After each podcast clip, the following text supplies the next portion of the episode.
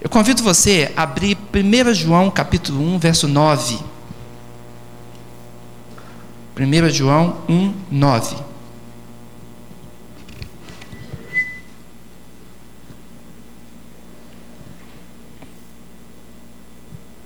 Eu estava durante a semana orando e me veio o tema confissão de pecados para essa noite. Confissão de pecados.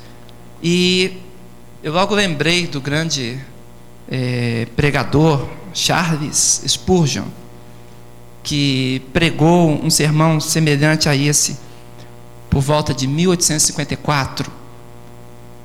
E antes de eu preparar esse sermão, eu, eu li o sermão do Spurgeon, lá de 1854, e como me edificou, irmãos. E foi muito forte para o meu coração ler o sermão do Spurgeon. E quando eu estava montando a, a minha mensagem, essa palavra que Deus tinha entregado a mim, eu fiz referência ao trabalho do Spurgeon. E você, se você quiser, na internet você encontra o sermão do Spurgeon completo. Ele é dividido em sete pontos. Nós vamos dividir apenas em quatro, de forma que você terá acesso a isso. Charles Spurgeon, Confissão de Pecados. Esse é o tema, é disso que falaremos. 1 João 1, 9. Se confessarmos os nossos pecados, Ele é fiel e justo para nos perdoar os pecados e nos purificar de toda injustiça. Eu vou repetir. Se confessarmos os nossos pecados, Ele é fiel e justo para nos perdoar os pecados e nos purificar de toda injustiça. Vamos orar, Senhor. Senhor Deus, nós nos apresentamos diante de Ti, Pai, porque a Tua palavra está aberta. Nós desejamos, nós queremos muito, Senhor, que a Tua palavra fale ao nosso coração, que o Senhor venha nos alimentar. Oh, pai, estou aqui entre os meus irmãos, Pai, tão desejoso quanto eles, Pai, que a Tua palavra venha falar também a mim. Pai, tem misericórdia de todos nós. Que sejamos prontos, Senhor amado, para as grandes responsabilidades que temos para contigo, Senhor, de sermos fiéis ao Senhor Jesus e de nos apresentarmos, Senhor, para a obra da cruz, nos apresentarmos, Senhor, para morrermos a cada dia, mas glorificarmos e sermos entronizados com Cristo. Nós clamamos a Ti, Senhor, fala conosco essa noite. Clamamos pelo nome de Cristo Jesus. Amém e amém. Louvado seja o Senhor. Se olhássemos na Bíblia, encontraríamos sete referências à mesma frase. Sete vezes a Bíblia repete a mesma frase. E nós queremos fazer menção a essa frase. São apenas duas palavras. Eu pequei. Com sete pessoas diferentes, nós escutamos essa frase mas o contexto em que essa, essa frase, essa confissão é feita, o contexto é que modifica o teor dessas mesmas palavras. E não iremos utilizar as sete referências, mas queremos usar quatro dessas referências. E desejamos que Deus fale ao nosso coração através do contexto em que foram escritas. E antes de lermos, eu quero ler ainda o Salmo 32, 5, que diz bem assim: Confessei-te o meu pecado e a minha iniquidade não mais ocultei. Disse: Confessarei ao Senhor as minhas transgressões, e tu perdoastes a iniquidade do meu pecado. Aquele que clama ao Senhor tem resposta dele. Aquele que se aproxima do Senhor e o confessa, a graça do Senhor se manifesta. Mas às vezes nós encontramos pessoas confessando e não entendemos por que, que a graça não se manifestou. Às vezes vemos pessoas dizendo a Deus: Senhor, eu pequei, e no entanto, denotamos que a conversão genuína parece que não acontece. Então o que, que há de errado? O que, que existe? Que contrassenso é esse? Porque a palavra de Deus diz que a iniquidade do pecado é arrancada, existe uma transformação. E o Senhor é fiel e justo para realizar essa purificação de pecados. Daí a necessidade de vermos o contexto em que essas confissões são feitas e vamos entender, e o nosso objetivo hoje é nos analisarmos, é colocarmos nosso coração diante de Deus e assim podemos nos aproximar dele com toda a purificação e desejando que ele fale conosco. Portanto, o primeiro texto que abre essa sequência está em Êxodo 9, 27. Eu convido os irmãos a abrirem. Em Êxodo 9, 27, nós vamos encontrar o faraó do Egito, homem altivo, orgulhoso, coração endurecido, empedernecido, um homem acostumado a lidar com autoridade e não desejoso de se quebrantar, mas nós escutamos Podemos nos transportar para aquele momento, lendo esse texto de Êxodo 9, 27, e encontrar o Faraó, rei do Egito, que se considera filho de Deus e Deus também, dizendo diante de Moisés: Eu pequei. Vamos compreender então essa frase, Êxodo 9, 27. Então Faraó mandou chamar Moisés e Arão e disse-lhes: Esta vez pequei. O Senhor é justo mas eu e o meu povo somos ímpios. Parece uma confissão genuína, né, irmãos? Quando nós escutamos, quando nós lemos, parece que é uma confissão realmente de pecados e desejo, talvez, de que Deus venha e atue com poder e com glória. Mas conhecendo o contexto, nós podemos comparar um pouquinho com algumas situações que nós conhecemos também. E eu espero que você possa julgar essa confissão à luz desse contexto, porque Moisés, antes da confissão, ele havia estendido a vara para o céu, aquela mesma vara que Deus disse que com ela ele faria os milagres no Egito, que seria o sinal de Deus no ministério dele, e ele ergue aquela vara, e ele clama ao céu, e o Senhor, julgando a terra do Egito, ele envia trovões, saraiva, fogo descendo do céu à terra. O Senhor vai chover uma saraiva, diz o texto bíblico, sobre a terra do Egito, e havia, pois, saraiva misturada com fogo, saraiva tão grave qual nunca houvera em toda a terra do Egito, desde que veio a ser uma nação. E em meio dos trovões, em meio das pedras caindo, em meio do susto, do pavor, enquanto o trovão ainda está re, re, com seu, seu rebumbar, seu, seu soar, a sua voz forte ecoando no meio daquela agitação toda, Faraó então manda chamar a Moisés. E ele diz para Moisés: Eu pequei, o Senhor é santo, eu pequei. Ele está diante do poder de Deus, e ele clama e faz sua confissão. E eu lembro, de certa vez, quando estava enfrentando luta, um grande amigo meu, e ele estava bem afastado do Evangelho, havia conhecido o Evangelho quando criança, mas estava muito afastado. Mas a doença grave o pegou, e ele estava à porta da morte, e já estava muito fraco, e o corpo cheirava muito mal, e tumor, estuporava, estava terrível, estado lastimoso. E lembro dele me chamar no hospital. E falar, Valdeir, estou aqui te chamando, meus dias estão se abreviando, o médico já não fala direito comigo. E eu estou vendo a minha vida se esvaindo. Eu queria fazer aqui uma confissão de pecados a Deus, eu queria entregar a minha vida para Deus. E eu ali escutei a sua confissão, nós pastores fazemos isso. A gente vai aos leitos, escuta tantas coisas. Quantas pessoas já acompanhei na beira da morte? Quantas confissões já não ouvi? E a Deus estava com meu amigo de infância. E ele disse aquelas palavras todas, chorou profundamente. Eu segurei na sua mão, clamei por ele, pedi que o Senhor tivesse misericórdia da sua alma. E escutei aquela confissão assim compungida mesmo.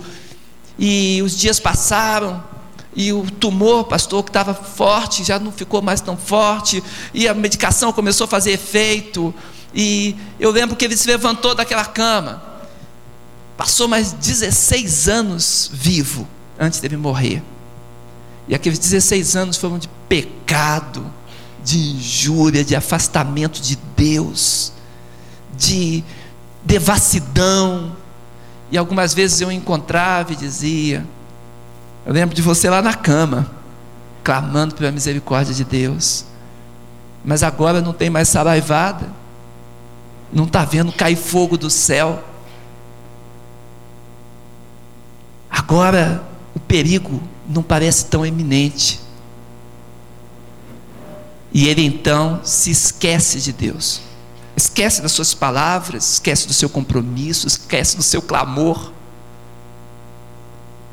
Spurgeon, quando escreveu o sermão dele lá em 1854, tinha sido publicado na época, eu acho que foi por isso que ele escreveu o sermão dele, tinha sido publicado um, um livrinho de um médico lá em Cambridge, que era o lugar onde ele se formou, e esse livrinho abalou muito aquela sociedade inglesa.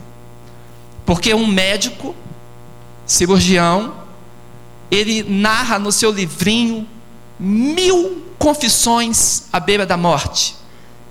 Ele registrou o um nome de mil pessoas que estavam para morrer e não morreram. Mil pessoas que estiveram à porta da morte e buscavam Deus e confessavam pecados e lutavam pela sua vida e clamavam mesmo que Deus tivesse misericórdia da sua alma quando eles passassem para o além.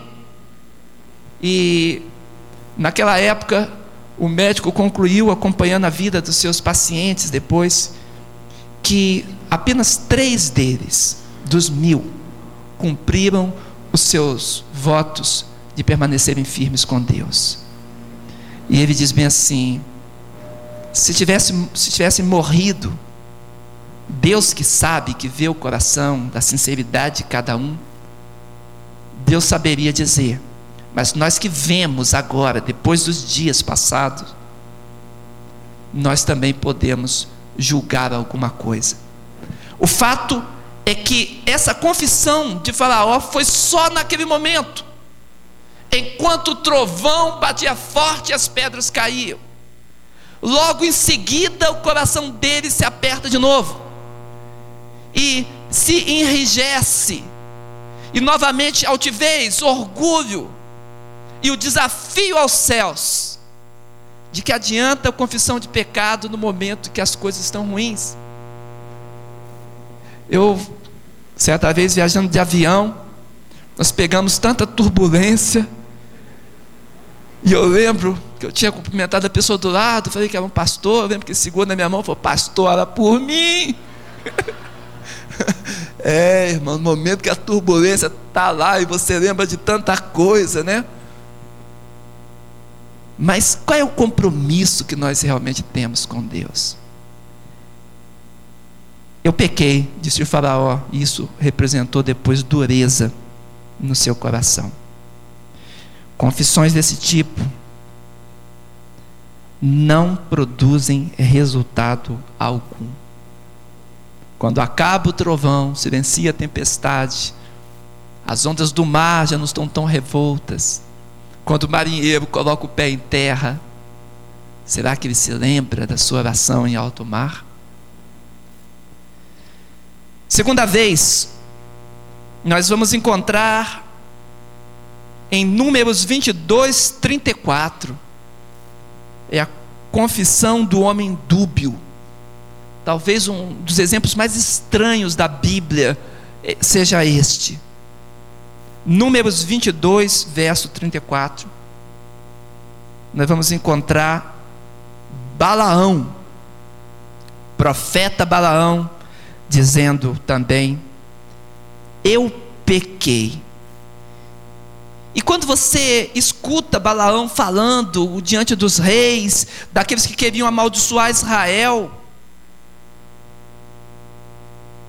parece que você vê Balaão firmado mesmo com seu propósito. Os, os reis queriam que ele fosse contratado para amaldiçoar Israel, é, é isso que, que eles queriam. Eles desejavam que, Abaão, que, que Balaão lançasse uma maldição sobre o povo de Deus, e ele sobe a colina, contempla aquele povo todo lá embaixo. E ele olhando para aquele povo, o povo de Deus. E quando ele vai tentar fazer a sua maldição, vai buscar, de repente o Senhor começa a falar com ele lá do cume da coluna, da, da colina, e ele olha e ele fala: Eu o vejo, mas não no presente, eu o contemplo, mas não de perto. Ele está falando de Jesus Cristo. Ele olha para frente e ele começa a falar: Como amaldiçoarei a quem Deus não amaldiçoou? Como denunciarei a quem o Senhor não denunciou? E ele consegue ver toda essa circunstância. Balaão é aquele que faz a profecia a respeito da estrela de Jesus Cristo em Belém. E no meio daquilo tudo, aquele homem que recebe palavra de Deus, e por isso a gente diz que é uma confissão dúbia, ele está indo no caminho para revisar o trabalho maldito, encomendado a preço de bom dinheiro, e o anjo de Deus se aproxima dele, isso é o Números 22, 34. E o anjo não deixa ele passar. E respondeu Balaão ao anjo do Senhor: Eu pequei. Ele diz: Eu pequei. Ele reconhece agora o seu pecado. Eu pequei. Mas mesmo reconhecendo o pecado, sabe o que ele faz? Ele chega diante dos reis midianitas e dizem para ele assim: Você não pode vencer este povo na batalha, porque Deus está com eles. Tente instigá-los contra Deus. E aí eles promovem então uma tentação para o povo pecar contra Deus. Aquele homem que tinha acabado de dizer para o anjo do Senhor: Eu pequei. Aquele homem que recebeu ditames do Senhor, que profetizou da parte do Senhor, agora ele dá uma estratégia de como vencer o povo do Senhor. Não é possível amaldiçoá-lo. Faça o povo pecar, e o juízo virá sobre ele e a luxúria é o convite dos reis pagãos. E eles lançam o povo para que o povo caia em descrédito. Que coisa terrível! Um homem que no momento pode ser usado por Deus e no outro momento dá maus conselhos e aceita suborno. O homem dúbio, confissão dúbia. Eu já ouvi muitas confissões dúbias, irmãos. Quantas vezes vejo pessoas que dão testemunhos fortes. Eu lembro de uma senhora que me disse, pastor, eu olho para o meu esposo e vejo nele a imagem de um crente. E as palavras graves que ele me diz, quando ele vê alguma coisa acontecendo de errado, e correção no coração moral ilibada. E daqui a um instante, ele aceita fazer os acordos mais estranhos e o seu coração já não é mais de Deus. Como pode isso? Às vezes fico pensando nessa insinceridade. Qual é o momento em que está em pé e o momento que está caído? Estive esses dias conversando com um adolescente e ele me falou assim: Pastor, da mesma forma que eu vejo lá o meu professor nos dando uma boa lição de moral, depois eu vejo lá fora como ele sai com seu carro e as coisas que ele faz enquanto está dirigindo. Eu pequei, disse Balaão, mensagem do homem dúbio, mas não chegamos ainda ao limite. O terceiro caso você encontra em Mateus 27, 4. Em Mateus 27, 4, você vai encontrar o personagem dos mais conhecidos. E Judas disse: eu pequei. Judas reconhece o seu pecado, devolveu compungido as 30 moedas de prata aos anciãos, dizendo: Pequei, traindo sangue inocente. E tendo ele atirado para dentro do santuário as moedas de prata, retirou-se e foi enforcar-se. Judas confessa seu pecado, diz que pecou e então vai se enforcar. É a confissão do arrependimento de desespero. No meio do desespero, ele clama que pecou, mas ele não recebe no coração a transformação. Eu tive poucos casos no meu ministério de ver gente passando por essa luta. Cidade de Espírito Santo, lá no estado do Espírito Santo, em Vitória. Caso muito terrível. Segurando na mão daquele homem e falando ao seu ouvido, gritando com ele no momento da sua morte. E ele não me ouvia mais. Mas ele dizia: Estão me levando. As trevas estão me cercando, correntes, correntes, correntes me prendem. E eu gritava ao seu ouvido. E aquele homem partiu com médicos assustados, enfermeiras assustadas, e agarrado na minha mão. Meu tio que me levou lá, tio Leocádio, com os olhos abertos assim, me falou: Meu sobrinho, como alguém pode partir assim? Você está falando com ele. Ele está dizendo que é pecador, mas ele não sente a graça. O seu coração estava no momento que, que não conseguia alcançar mais a graça.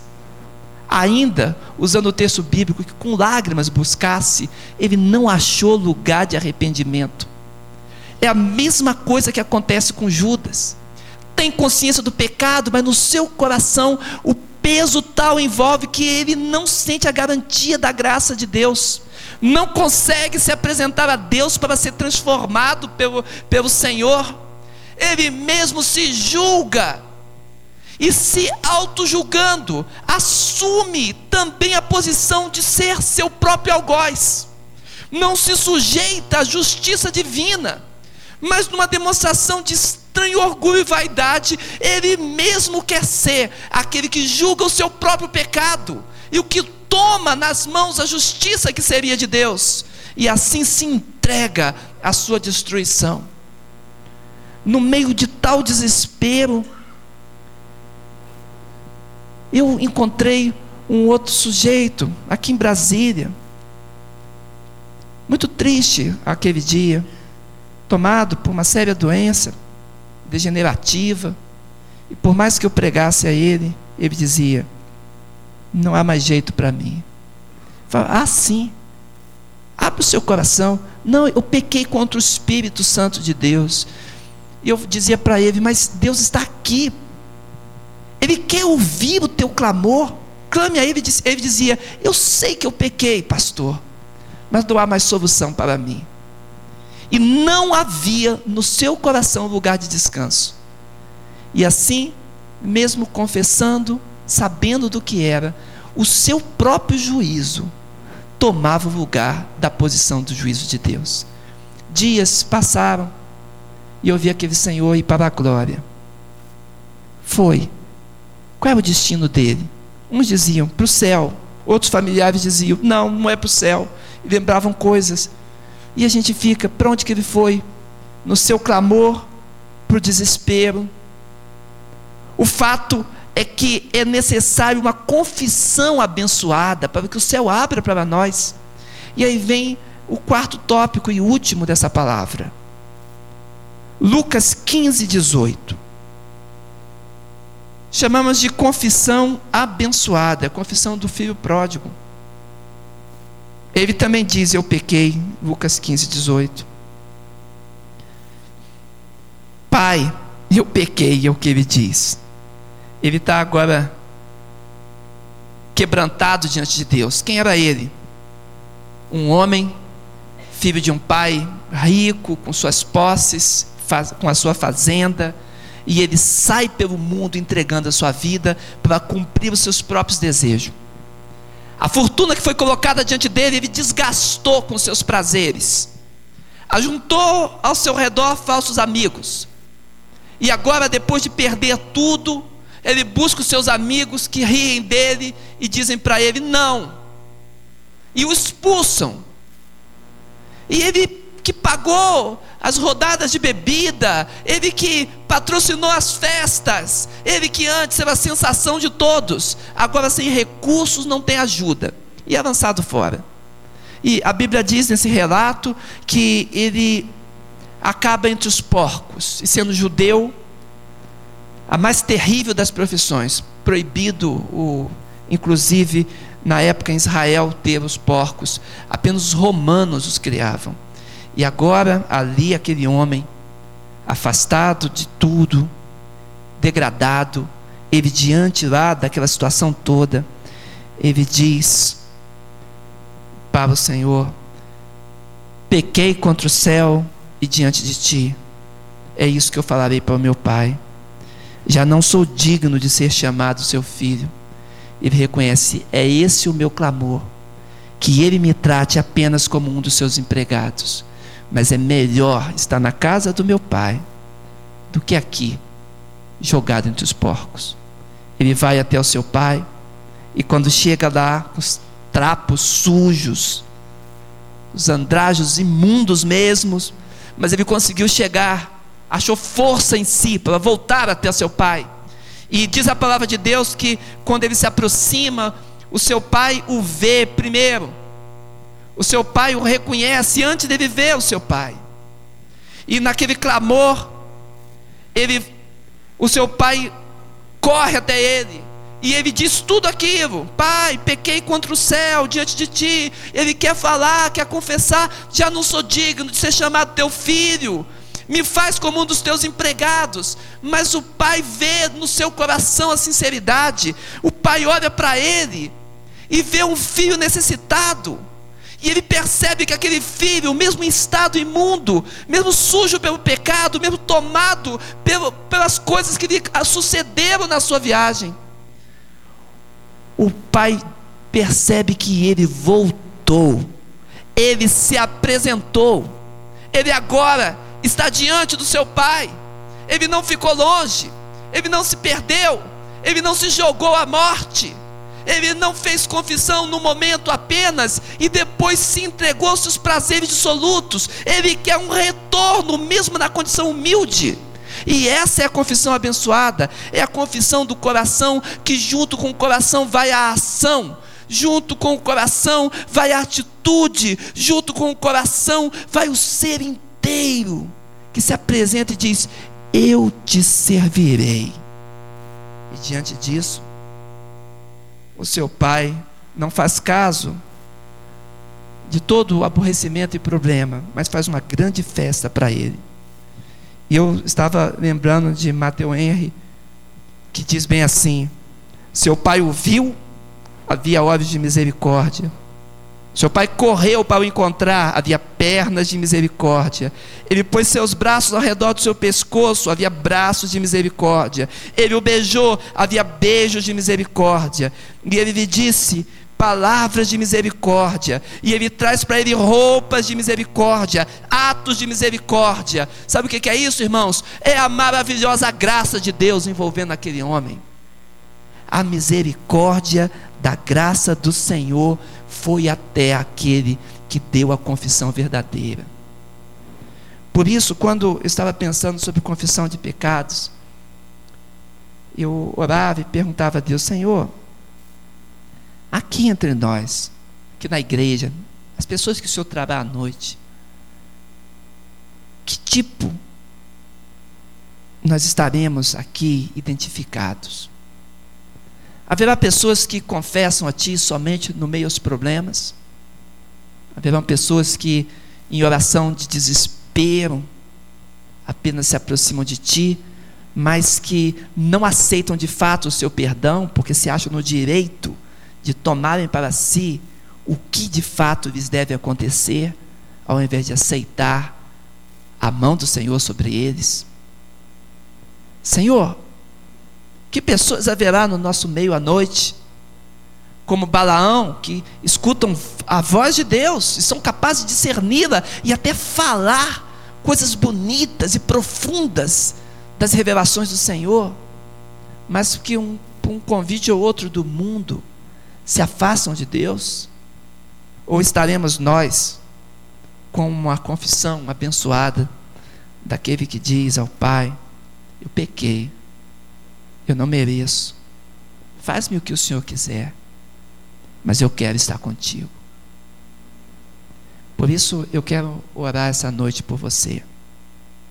E quero clamar que Deus possa tocar a sua vida hoje eu anotei aqui na minha Bíblia Provérbios 28, 13, que diz bem assim: O que encobre as suas transgressões jamais prosperará, mas o que as confessa e deixa alcançará a misericórdia. Você quer receber isso de Deus? Vamos todos fechar os olhos nesse momento. Vamos falar com o nosso Pai. Deus está aqui. E Ele está vendo o teu coração, o meu. Ninguém pode se esconder de Deus. Ele sabe do seu íntimo, das suas atitudes, sabe das minhas. Ele sabe das vezes que votamos a Deus, que fizemos a Ele votos, promessas. Senhor, se o Senhor me livrar dessa, eu vou andar do teu lado. Senhor, se tu me deres livramento, Senhor, aqui da minha angústia, servirei-te de todo o coração. Outros dizem: Senhor, segura na minha mão, se o Senhor for comigo, e eu ver a tua mão atuando na minha vida, jamais te deixarei. Quantas confissões você tem feito para Deus? Quantos votos, quantos clamores, orações, entrega. Tem dito ao Senhor: Senhor, pode contar comigo, Senhor. Conta com seu filho. Deus tem te chamado para quê? Tem te lavado, purificado, colocado em ti o seu espírito. Você já confessou, Senhor, Senhor, eu pequei. Pois Deus quer falar contigo essa noite. Ele marcou essa noite para falar contigo. E na autoridade do nome de Jesus, eu quero convidar você a tomar uma posição por Jesus Cristo hoje. Palavra do Senhor nos diz de tantas pessoas que confessaram a Deus, mas só um desses casos de fato retornou ao Senhor. Você quer receber Jesus Cristo hoje no teu coração? Ou você esteve afastado e quer retornar ao caminho do Senhor? Ou você se apresentou a Ele para servi-lo e não tem servido de coração os cuidados do mundo, os cuidados da sua profissão, dos seus alvos, tem dominado a tua vida e você não tem se apresentado para servi-lo fielmente, conforme você votou? Eu quero orar por você, meu irmão. Eu quero orar por você, minha irmã. E quero concordar que a graça, esses braços ternos de misericórdia, essas pernas velozes que correm ao teu encontro, o Pai Celeste correndo para ti, que possam hoje chegar ao teu coração e te beijar, e ter você hoje selado com o Senhor a tua vida verdadeiramente. Você que entende essa mensagem, que ela não está sendo difícil para você, e entendendo, você ainda quer tomar uma posição diante de Deus. Então eu quero clamar por você. Em nome de Jesus. Você que quer primeiramente entregar a sua vida a Jesus Fica de pé agora, onde você está mesmo? Eu quero ver você estender as minhas mãos quero orar com a concordância da igreja. Fica em pé onde você está, porque Deus está falando e Ele quer a sua vida. Pode ficar em pé, em nome de Jesus. Deixa Deus tocar você. É a graça de Cristo que se aproxima de você. Ele quer firmar um compromisso de vida contigo. Ele quer levá-lo para a eternidade. Mas firme, transformado. O seu maravilhoso olhar transformou todo o nosso ser. E Ele quer transformar você. Faça um gesto, fique em pé e receba de graça aquilo que Deus quer te dar abundantemente a vida verdadeira a vida de Jesus, a vida dele em você agora. Oh Jesus, vem sobre nós, Pai. Oh Jesus, olha para nós. Olha para todos que aqui estamos, Pai. Olha para as nossas confissões, Senhor. O Senhor está falando com você. Deus quer você. Você quer Deus? Ainda aquelas pessoas que querem retornar no seu compromisso com Cristo, que sentem no seu coração: Deus está falando comigo, eu quero me apresentar a Ele, eu quero retornar ao meu compromisso com Ele. Eu gostaria que você ficasse em pé também, nesse momento, pelo nome de Jesus, e nós estaremos orando e entregando sua vida a Jesus.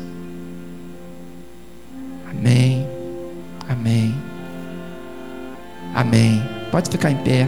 Em nome de Jesus. Deus está falando com você. Recebe. Deixa o teu coração ser tratado hoje por Jesus. Ó oh, grande Deus. Amém. Eu sei que tem mais gente, Deus está falando ao seu coração. Eu não vou delongar esse apelo, mas eu quero que você receba a noite de Deus, amém. Amém. Glória a Deus, amém, Senhor. Faz tua obra no nosso meio, Senhor. Opera com teu poder e grande glória, Senhor Deus. Na galeria também, pelo nome de Jesus, nós vamos orar, Senhor. Amém, amém. Senhor Deus, olha para nós agora, Senhor os meus irmãos, Senhor, que ficam em pé na tua presença, meu querido irmão que se ajoelha diante de ti, olha para nós agora, Senhor. Peço que o teu espírito venha agora tomar conta, venha envolver com teu cuidado. O Senhor pode ver dentro de nós, Senhor. O Senhor pode enxergar a nossa decisão. Portanto, que a graça maravilhosa de Deus os envolva perdão, terna misericórdia, compromisso teu, Senhor, selo no teu espírito, pelo nome de Jesus. Amém e amém. Poder sentar. Você pode dizer glória a Jesus? Amém.